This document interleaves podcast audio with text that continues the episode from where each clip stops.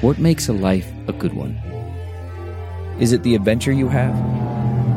Or the friends you find along the way?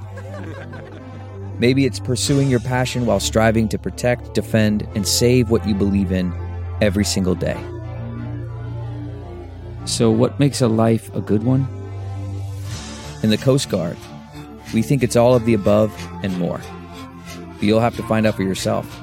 Visit gocoastguard.com to learn more.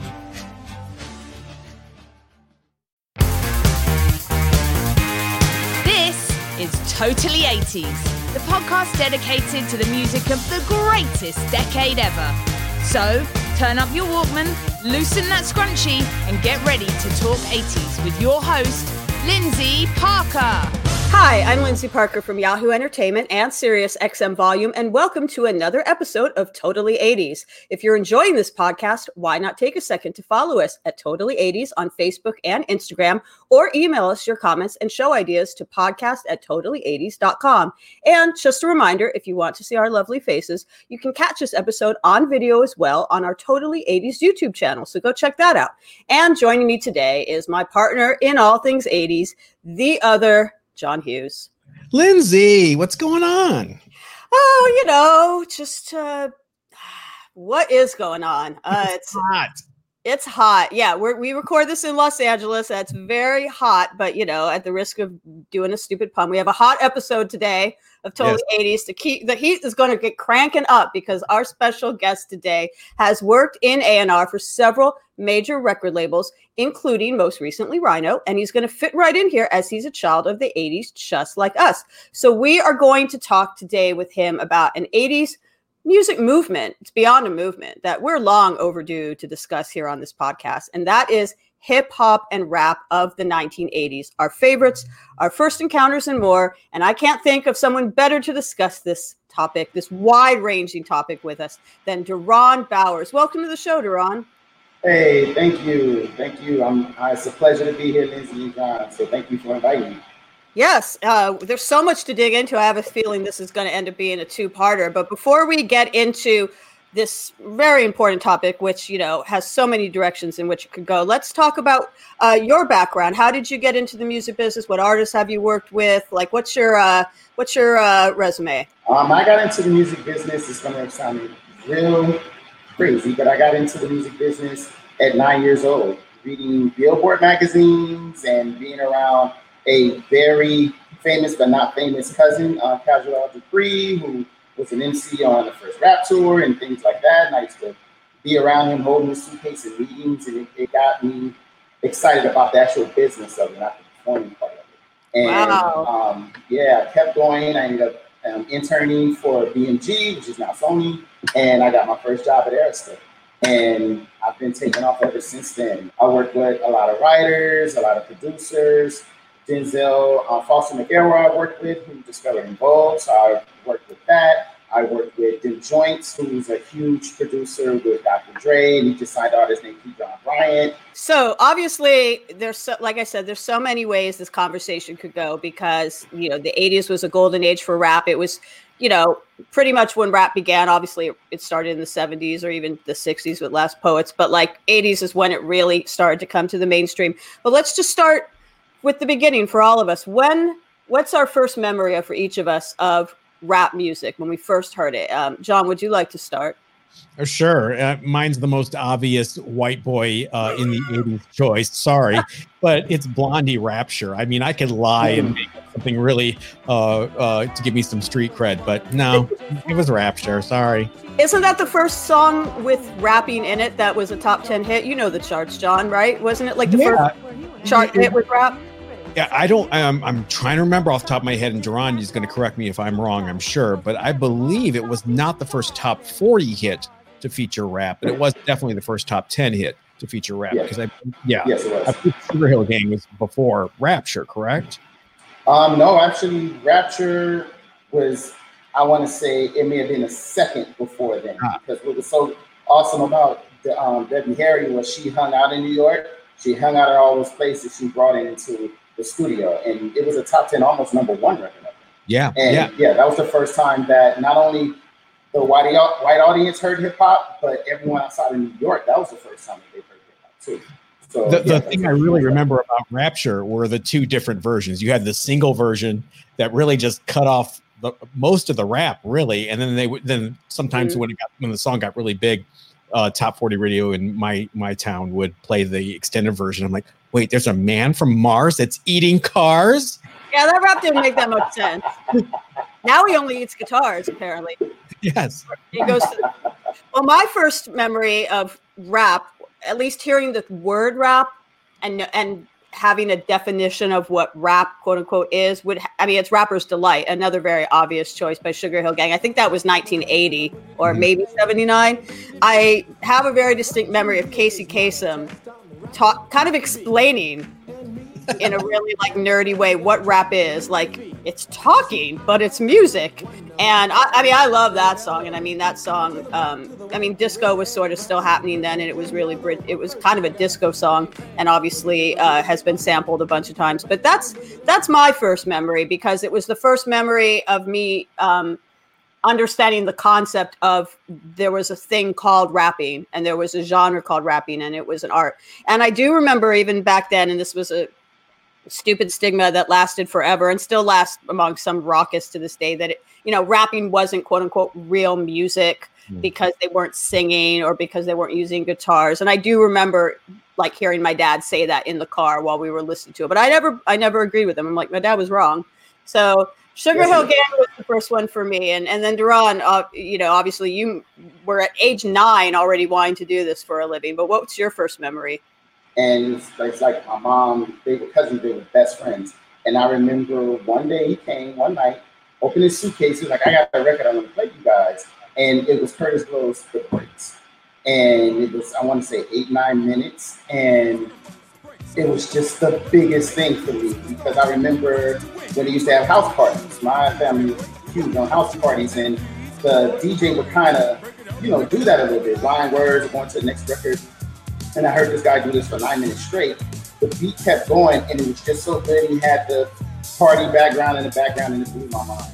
Everything after that, because the message was more an Yeah. extension of good times to me. So it was like I, it, my little mind was confused on is this she rapping or, or anything like that. But the breaks was the first pure hip hop record that I ever heard, and it, it blew my mind.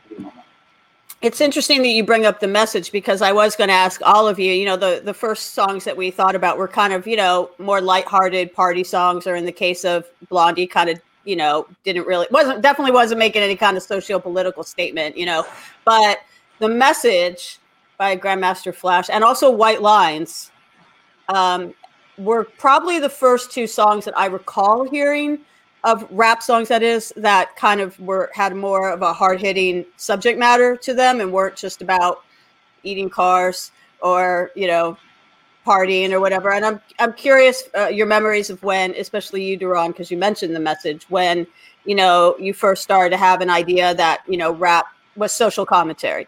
The message was that was actually the first time where you had a group that when they released records, they were dressed in disco, almost cowboy uniforms and things like this. And then they made this record about how hard the streets were and just how an everyday thing. They talked about how everything from police brutality to drugs to gangs to everything in one record. And even though they were in New York, that echoed everywhere in the country of someone who was going through that. I grew up in the inner city of LA. It was really reflective of how that was. So yeah, that was that was the first time I ever heard anything like that. And then I think that record inspired a huge amount of not only message type records, but a reality rap type. A lot of people, I think a lot of people who were going through things sitting on their porch was like, oh, okay, well, I can tell my story that same way. And it, they repeated and it got rougher, it got harder, and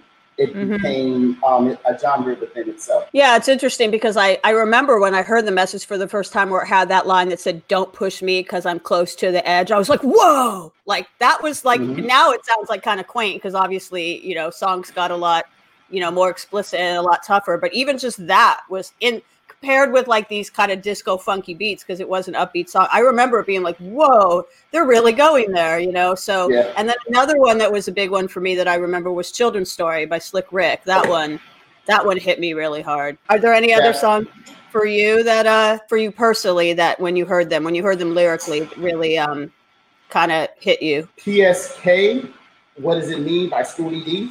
It came out in 1985, and it was a record that it was um, the beat, the, the music was kind of crazy because it was like um, boom, ta ta ta ta ta ta boom, ta boom. ta, ta. So you're like, you're just into it, you think it's gonna party, and he starts talking real stuff. And it's PSK, what is, PSK, what does it mean? That actually meant, I think it was Play School Killers, which was the name of the gang in Philadelphia. No one ever knew that. But that was the name of it, and then he went into it, and that was the first time someone cursed and said the N word.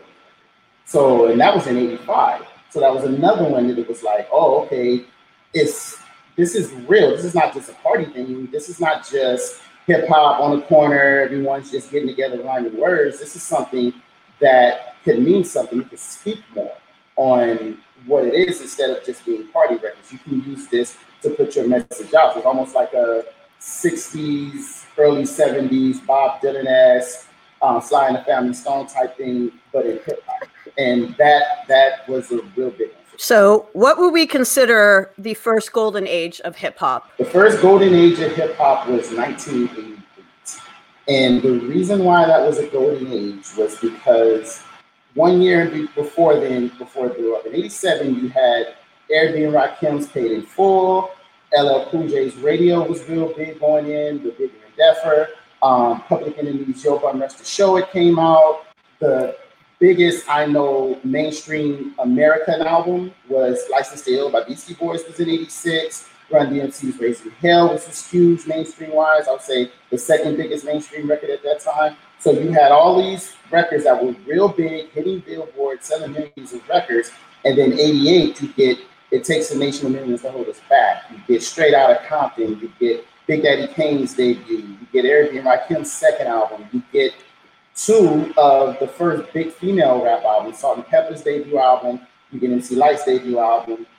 You get De La Soul a year later in 89, but they were in 88 with the Jungle Brothers, which is their first album was in 88. So 88 was the first year where West Coast with NWA and Ice T and everything, and you had the um, East Coast with, at the time, some of the biggest records out in mainstream, and then you had um, the bubble of the music box in New York. That was the first video hip hop channel. So a lot of those videos came through that way, and then you had a radio station, K-Day, which was the LA base, were playing all those records. So you had radio relating all those records out. You had a video outlet, at least on the East Coast, putting all those records out. And then some of the greatest albums of all time came out in that one year. And that was just uh, the, the golden era boom of hip hop at that time. It also didn't hurt that uh, Yo MTV Raps debuted that year. And I mean, we talked about the message and, and Slick Rick and all these videos that just did not get airplay on MTV. I had to see them on Night Flight. Uh, Right. Max. Oh, well, I was going to say it's interesting because, you know, it's quite famous that we know that when MTV first started, they they pretty much played no black music except maybe maybe Prince. And it took, you know, a lot of lobbying and Sony basically saying we're going to pull all your videos, you, all our videos if you don't play Michael Jackson. And then Michael Jackson broke the color barrier and then, you know, they started to play more black artists on MTV. And then the whole thing happened again a few more years later when rap happened and MTV did not want to play rap. And what's really fascinating is when finally that show got greenlit, they gave it like a crazy graveyard time slot, like 2 a.m.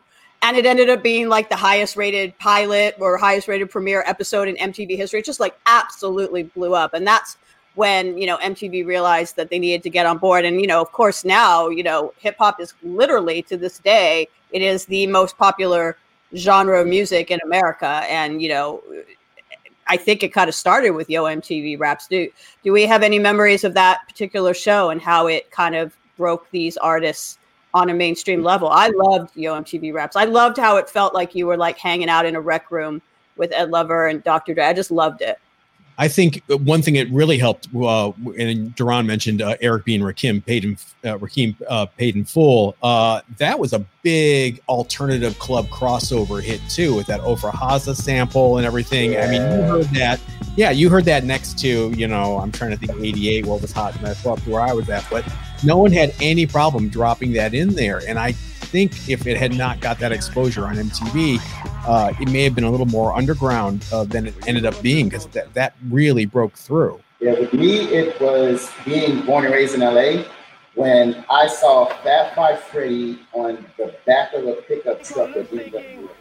And that that was it for me. It was like seeing There you go. my next door neighbor and my neighborhood homeboys on national TV with um, Converse jeans and white t-shirts on and Jerry Bro.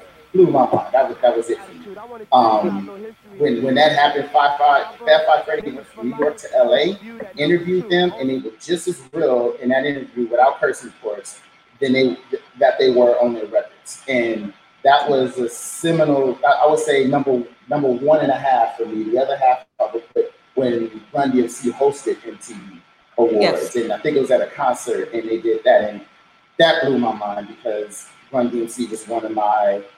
That was a lot of our first Beatles. That was our first big act, and to have them on there and introduce these videos and just be on TV and be so human of covering rap that's not theirs. It's other putting other um, artists on there. That was awesome too. So I would say one and a half is definitely NWA, but that other half would be Run DMC.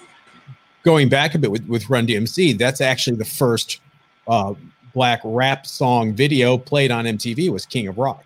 Well, we have. to- I mean, there's no way we could talk about '80s rap uh, without talking about Run DMC because they they kind of changed everything. Even before Walk This Way came out, they they changed everything. And it's and the King of Rock video is interesting because in it they're like basically going into a rock and roll museum, like the Rock and Roll Hall of Fame, which they uh, later got inducted into, and they're pretty much stomping on everything. They're stomping on like you know all these artifacts, and they're saying they're the kings of rock when as i mentioned earlier there were all these rockists who were saying this isn't real music. You know this isn't like rock and roll. This isn't legit music with people playing instruments. And i'm curious why do we think there were so many great artists coming up at this time but it was run dmc that really broke everything open broke things open at mtv broke things open at radio? Was it because they sort of embraced that rock side? They had guitars.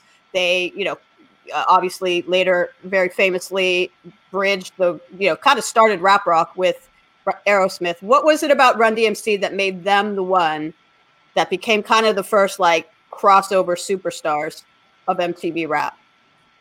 So what prepped them for MTV, and I, I wasn't, of course, I wasn't there at the time. I was like seven years old, but I would say what got MTV's eyes on them. I used to go to the record store with my mom all the time, and she would let me pick a record. And I remember seeing that first album of the brick wall behind them, and they were pointing like this, and got that record home, and um, Hard Times, like just the the heartbeat it shifted rap because you had Planet Rock from Afrika Bambaataa, which was a dance record. You had Eighth Wonder and all these records from um, the guys who put out the message. Had them putting out party records. Kurtis Blow were even putting out kind of dance records or records that were kind of really popular. And then you had these guys from New York with leather jackets, t-shirts, jeans, and laceless shell-toe Adidas and they were rapping on hard beats. And they were talking about things that was going on in the neighborhood, but then they were talking about sucker MCs. And they put the element of what hip hop was about, made it very plain and easy where all you can do is just pay attention to what they were saying and what their style was. And then they had Jam Master Jay, which was at the time one of the most respected DJs in rap. And that all created a formula for the first gold album in hip hop history. That was the first hip hop gold album. So Wow. I think MTV looked at that and was like, hey, we need to pay attention to these guys. When they put out the Kings of Rock album and they did that video, it was like you said, you know did that real well. It was a, how can I say that? It was an answer, almost like a diss record to all the older rock artists, even to this day with the Rock Hall, saying that that's not real rap music. That's just beat. That's a fad. It's something that's popular like disco. And they took what they did, showed them that okay, not only is this real, but we can do what you do. Rap on top of what you do and still keep our our whole style, our whole everything, not change anything and add what you do. And it just it blew up. Plus the rest of that album was really good. So I think MTV paid attention to them because they were the hottest in the street and they shifted the change from dance to kind of a serious, more core sound. And then when they added rock to it, it was almost like an answer of, oh, we're not real. Let me show you how real we are. Not only are we going to make an album called Kings of Rock, we're going to make a video that's going to just change everything. And you have no choice but to play us and to get along with us and do our thing. And then that album became the first platinum rap album of all time. So yeah, I, I think MTV was good to pick that up, and Run DMC was even better to stay the course of what they were doing, but just add to it. And I, I think that was a perfect formula for that time. Run well, DMC very smart as well with the the music video for King of Rock because they had Larry Bud Melman in it. It was done with like a wink and very comedic, and it was mm. almost like a spoonful of sugar to help the medicine go down a little better for that mm-hmm. audience. Yeah. So yeah, they were they, they were savvy. They weren't dumb. Well, obviously, doing the the Aerosmith collaboration, you know, broke open so many doors, and you know, I mean, it's actually interesting because I think that collaboration helped Aerosmith more than it helped Run DMC. I mean, it is responsible for pretty much reviving Aerosmith's dead career. But to go back about two or three years before that, I want to, you know, rap rock is a hybrid, but I think one of the first you mentioned Afrika Bambaataa. I don't think Time Zone World Destruction by John Lydon and Afrika Bambaataa gets enough credit. That is the first time I heard a rock artist. It prob- I don't know if it was the first time, but it was the first time I heard a rock artist, which was John Lydon, Johnny Rotten from the Sex Pistols and PIL, and a, and a, and a hip hop artist, Afrika Bambaataa, joined forces together. And that song I don't think it was actually a big hit, was it? But it was on KROQ all the time. I'm so happy I grew up in LA. It was on KROQ all the time. And that song just hits so hard. And even lyrically today, it's like kind of, you know, it's basically about the end of the world. It's like this dystopian um, soundscape, but it really sounds quite relevant today. John, I'm curious if what you think historically that song, where its place is in uh, hip hop culture, because I don't think a lot of people know about that song uh, well, we've talked about it on, oh, I think, the first episode of Totally 80s, our apocalypse uh, episode, end of yes, the world episode. Our, our, Cold War songs playlist. Yes, you're right. It, it was a way uh, to target uh, little white new wave kids like me who had zero intersection with something as cool as Afrika Bambaataa and and uh, and things like that. And boy, it worked because that was the jam. I remember um, having a special order the 12 inch from Camelot Music. Carry it, uh, but I, I only saw it on Night Flight. I think I saw it maybe once on MTV or on IRS as the cutting edge. It's really but, punk. It's punk rock. I've interviewed John Lydon about it. The blood on his face is McDonald's ketchup packets. They went to McDonald's before they did the video. Uh, but I mean, the video looks like it cost five bucks, but like in the best possible way. And like you've got like John Lydon's voice, and then you've got all these like b boy dancers. It's just so cool, and it made a big impression on me. I think that was one of the um, yeah, definitely. You know them, and then of course what Run DMC did with Aerosmith. But of course, what Public Enemy later did with uh, Anthrax. You know, we started to see. I know this. I don't think this. I think this was '90s, but the Judgment Night soundtrack was so important to me. Onyx and yeah. So, so I mean, the fact that we had like Sir, what was it like Sir Mix-a-Lot with the Lemonheads? Or no, Sir Mix-a-Lot with like Thurston Moore. It was like I want I want to see Sir Mix-a-Lot with Evan Dando, please. It's something like that. I have the Teenage Fanclub with De La Soul, like amazing. But you know that sort of crossover. But to sort of keep on the subject of rock and rap, you talked about the Beastie Boys. You talked about LL Cool J. We the Def Jam aesthetic and you know can we talk a little bit about how important def jam was to R- rick rubin Russell Simmons would bring like in the dorm room, bringing you know people like Run DMC and later the Beastie Boys to the mainstream. Man, that's really interesting. And I, I thought about that, but with you saying it out loud, the core of the rap rock, almost rap rock genre, almost did come from Rick Rubin. Even though Rick Rubin, Run DMC wasn't on Def Jam, but they were managed by Rush, which was um, Russell Simmons' management company. And Rick Rubin, of course, was influenced with all that. Rick Rubin produced Raising Hell. Rick was a metal boy, punk boy who loved the rebelliousness of hip hop. A lot of be- the beginning of hip hop had that sound to it. So they were feeding from each other. I think when as they would come to New York, like Debbie Harry did, they would go to the clubs or they would go to the corners and they would see what was going on and they would collab before they even put it on wax, before they even went to the studio. What Rick Rubin did with um, in, with not only the Run DMC stuff, but especially that Raising Hell album and then later that Beastie Boys album. I think he his main thing was the 808. I think he took rock records, did them exactly the way he always would do them, but he put an 808 on. And if you listen to No Sleep Till Brooklyn from Beastie Boys, till this day that gets played on KROQ, till this day. And that's something that if you're listening to K Day, if you're listening to the beat, if you're listening to Power 106, and you're just surfing through channels and that song comes on, you wouldn't even know that's a rock station. It just flows. And Rick was the, the best at that. I mean, he put out one of the greatest death metal albums of all time, Slayer. And that was in that was the same year he did License to Ill. So it was real good that he was able to take that line. I don't I wouldn't even say he tread the line. He created that lane. He, he created that line. And he did it best. And the other producer they used, which was back in the day, he used one producer, was Larry Smith.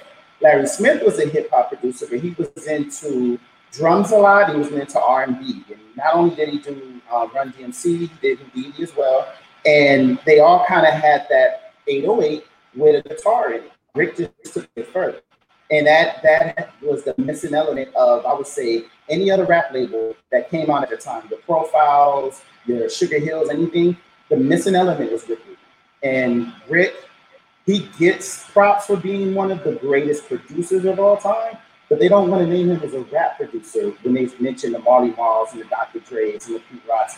Rick's name should be in that top five with them because he was one that respected the culture, brought another element to it, and really just rose, like you said, Aerosmith from the dead, and continued hip hop's streak up. So yeah, Rick had a lot to do with that, um, with that early '80s, with the rock sound of "I'm Bad," and then even with "Mama Said Knock You Out." Even though he wasn't involved in that, LL remembered that and brought that in, and all those producers were inspired by that too.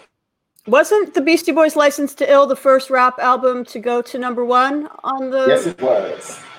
First number yeah, one Billboard 200 album, um, and that same year, "Raising Hell" made it to number three. So Raising Hell was number three, and it was like, oh, we broke the record, we're good. And then these white boys came with this college frat rock and went to number one, but they bridged it and they went on tour together. Run DMC did the Raising Hell tour with the Beastie Boys. So it was all love. And I love how they took from each other. And if you look at a documentary of either one of them, they both mention each other. So yeah, it, it took one to make the other work. And it, it, it went that way. That was what 10 million album sales that just that one year in rap. That was the most wow. ever sold at that time, just wow. with those two albums. Yeah. Well, License to Ill, uh, really, the production that was the album that was like stadium rock almost. I mean, I can still feel the bass of "Hold It Now, Hit It," you know, yeah. right the car in 1986 through a small town and cranking it up and having a cop across the street look at you like they're turning down. Um, and it was it was crazy that you know uh, she's on it. I remember seeing that on MTV, but I don't yeah. remember. You know, it's kind of effed up that it took that to get rap on MTV in full rotation. But since we're on the subject of Def Jam and we mentioned LL Cool J, Deron, I, I want to ask you this.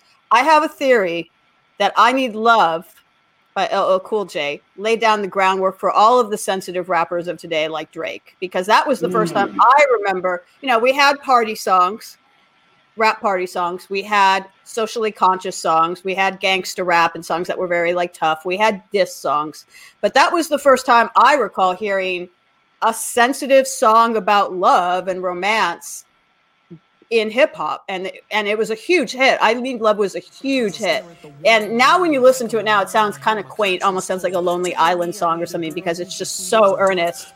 But I remember at the time being like, "Oh, that's nice, LL.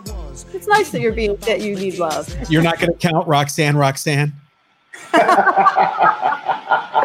right, maybe maybe it was the second, but uh, I mean that was like I don't. I'm trying to remember how that was received at the time because at that time uh, in the late 80s, hip hop was so much about braggadocio and machiness and puffing your chest out and saying you're the greatest. And LL Cool J had a lot of songs like that, but then he did this like very like sensitive like beta male song. And um, what was the reception to that at the time? And do you feel that did open the doors, like I'm theorizing? I think it 100% opened the doors, and I think LL was able to do that because with radio and with the album that that song was on, the very first single, I'm Bad, LL put himself in that space of I'm the greatest rapper, I'm the hardest rapper. And mind you, when radio came out, he was 16, so we're talking two years later, he was 18 years old. And for him to be that hard, that lyrical, the muscles and all these things, he he had somewhat of a sex appeal anyway, even being that hard. So with him being that hard and no one ever questioned on how good of an MC he was, he was able to do a record like that and no one say anything. And I remember the video. I think that was the video where it was a continuation because it was I'm bad, and then I think they kidnapped his his girlfriend, and right. he had to get her back, and that was the whole storyline to that. That made Bigger and Deffer One a huge album. Yeah, it definitely paved the way. I remember at that time, once he put that record out, Heavy D had one on his album, on um, the Living Large album. G Rap had one on his album. Um, Big Daddy Kane had one on his album, but it really didn't get well received. Then Slick Rick, when he had a Teenage Love, that was one. Once Nelly came out, Nelly came, and when Nelly put out Dilemma with Kelly Rowland, I remember uh-huh. seeing an interview, and he specifically said this song, that what inspired me to make this song was I Need Love. He said, I Need Love made me do this song. If you think back on Nelly, he was another one.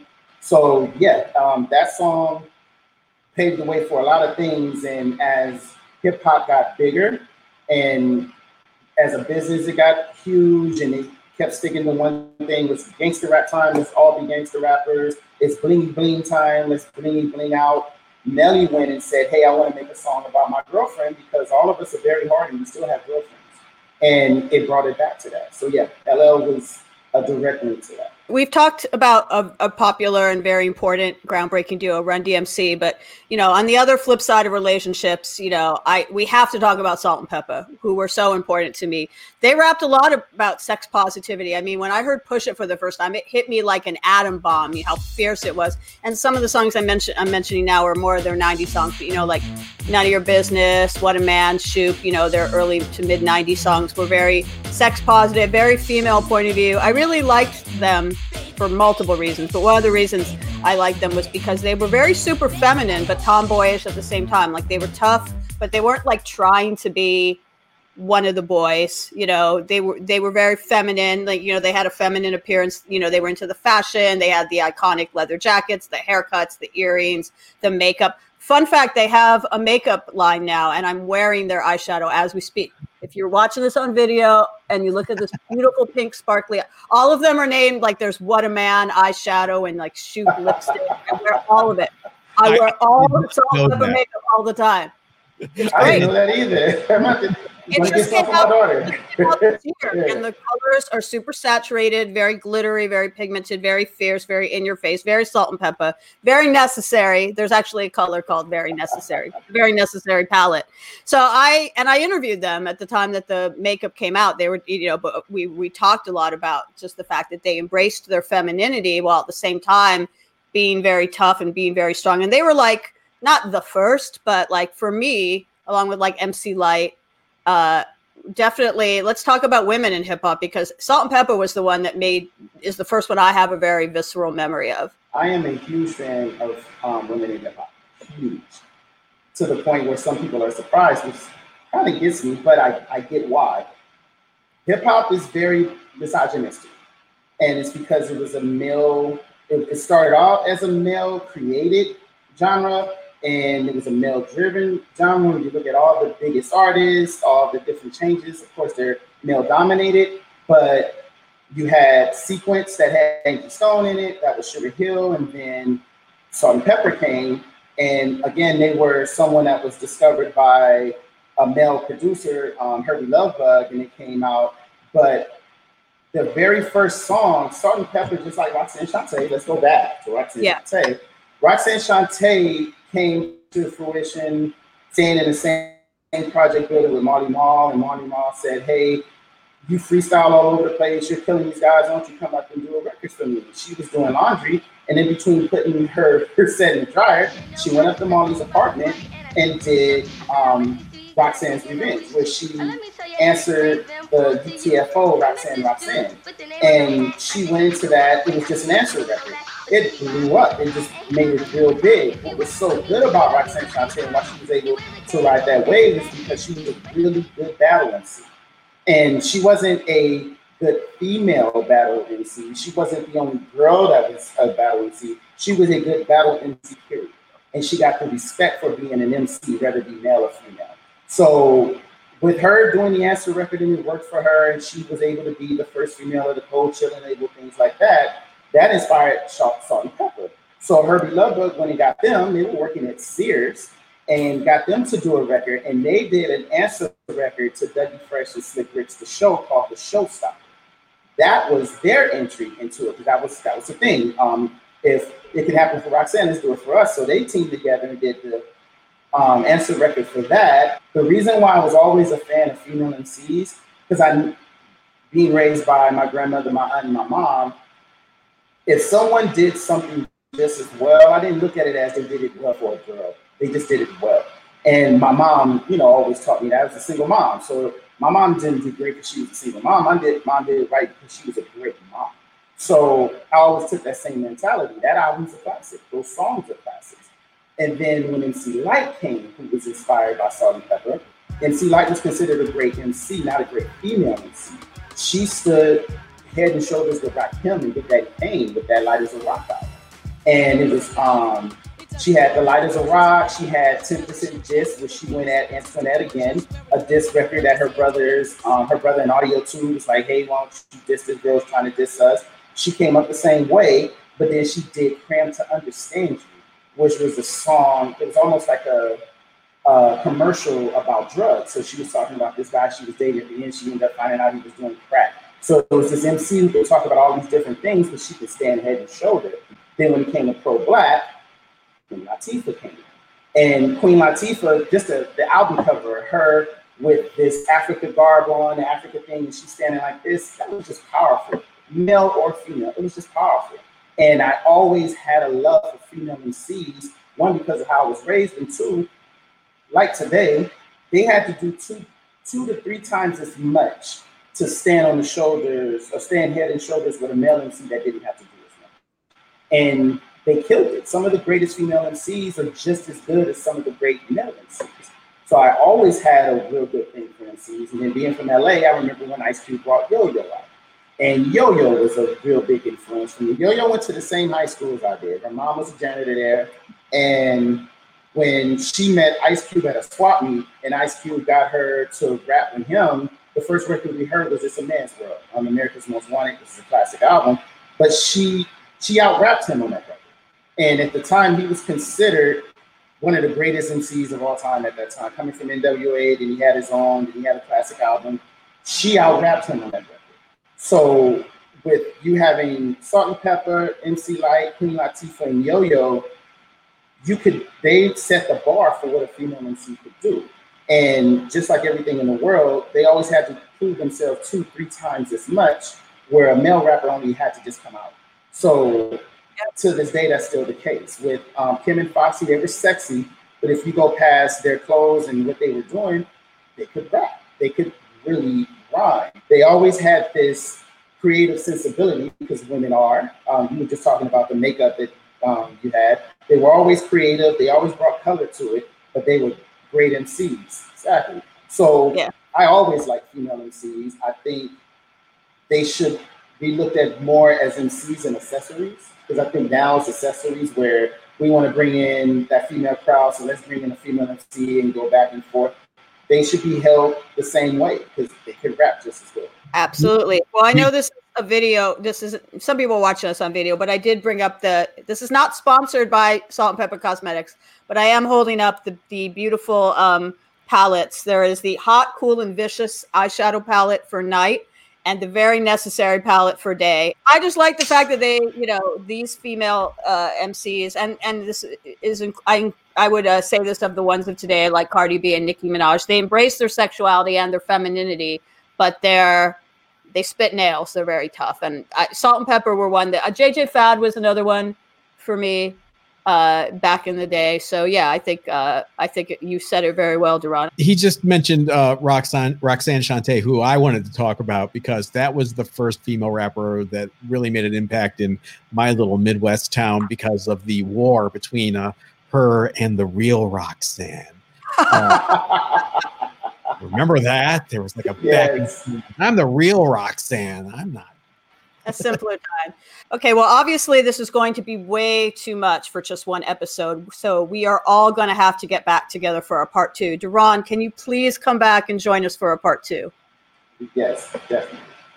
Awesome. You know, we're going to wrap this for now, but we will be back to talk more about hip hop of the 80s with Deron Bowers next time. This was Totally 80s, the podcast dedicated to the music of the greatest decade ever. Don't forget to follow us on Facebook and Instagram at Totally 80s. And please leave us a review on your favourite podcast platform. Until our next episode, catch you on the flip side.